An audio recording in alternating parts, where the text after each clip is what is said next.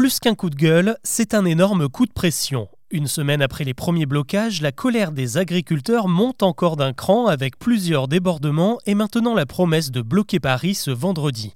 Désormais la balle est dans le camp du gouvernement qui promet des annonces dans les plus brefs délais. Le mouvement peut-il encore prendre plus d'ampleur et devenir incontrôlable? Avant d'aborder les autres infos du jour, c'est le sujet principal qu'on explore ensemble. Bonjour à toutes et à tous et bienvenue dans Actu, le podcast qui vous propose un récap quotidien de l'actualité en moins de 7 minutes on y va. Des bottes de foin déversées à l'intérieur d'un McDonald's, un supermarché Leclerc aspergé de lisier ou encore un drapeau européen brûlé en place publique, ces dernières heures, la mobilisation des agriculteurs a pris un autre visage bien plus agressif que les barrages d'autoroute et les occupations de péage. Ce jeudi, les sections franciliennes des deux principaux syndicats ont également dégainé l'opération ultime, le blocage de Paris ce vendredi matin aux principaux points d'entrée de la capitale. Le but, c'est évidemment de pousser le gouvernement à passer la seconde sur le sujet. Gabriel Attal promet des annonces concrètes dès ce vendredi. Les agriculteurs espèrent entre autres une baisse significative des taxes qui leur sont imposées sur le gasoil qui fait tourner les tracteurs. Ils demandent également un contrôle systématique des distributeurs qui imposent des tarifs hors la loi sur le lait. La profession réclame aussi une meilleure indemnisation en cas de catastrophe naturelle ou de maladie des troupeaux. Là-dessus, le gouvernement peut changer les choses en effet. En revanche, il ne peut rien faire sur les nombreuses normes environnementales ou sur l'importation des produits ukrainiens qui font grincer des dents.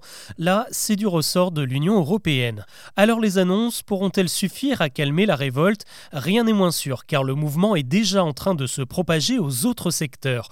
On a vu les chauffeurs routiers aider les agriculteurs à bloquer les autoroutes. En Bretagne, les pêcheurs ont rejoint la contestation et ce jeudi, la CGT appelle tous ses adhérents à faire converger leur lutte avec celle des agriculteurs.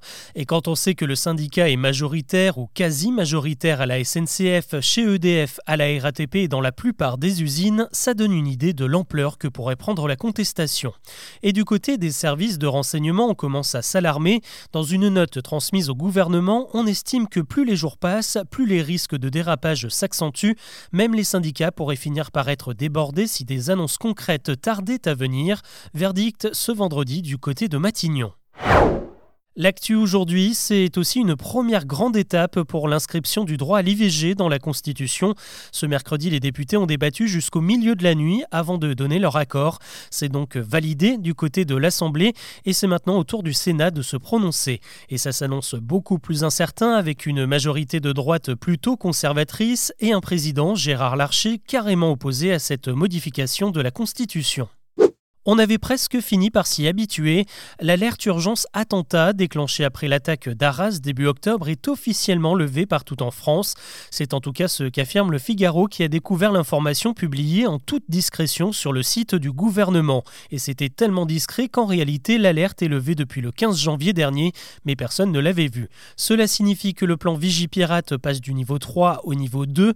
Techniquement, ça ne change pas grand-chose dans notre quotidien.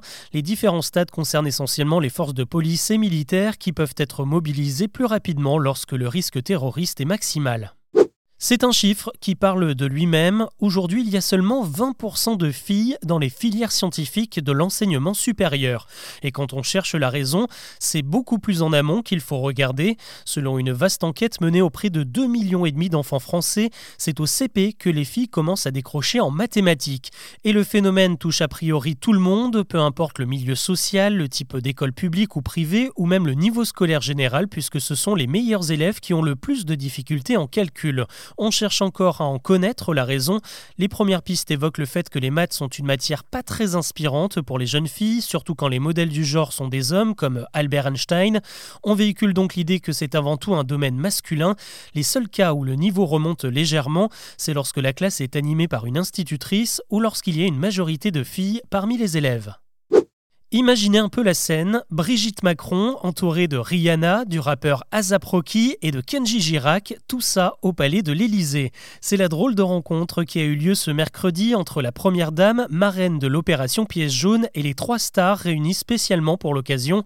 Rihanna, elle est simplement venue accompagner son fiancé Azap Rocky qui sera sur la scène du gala des pièces jaunes ce vendredi.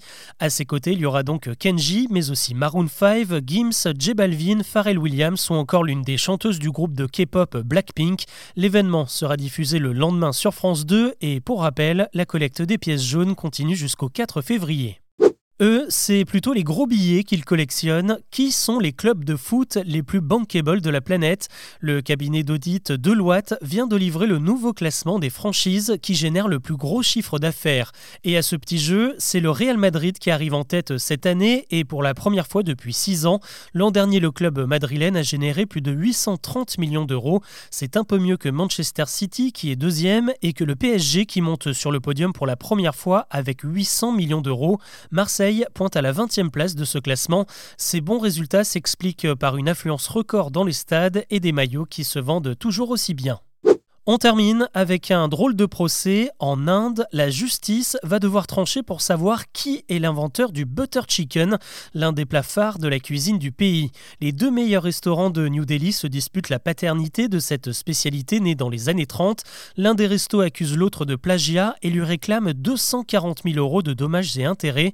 Une première audience vient d'avoir lieu à la haute cour de Delhi et la décision du tribunal sera rendue au mois de mai.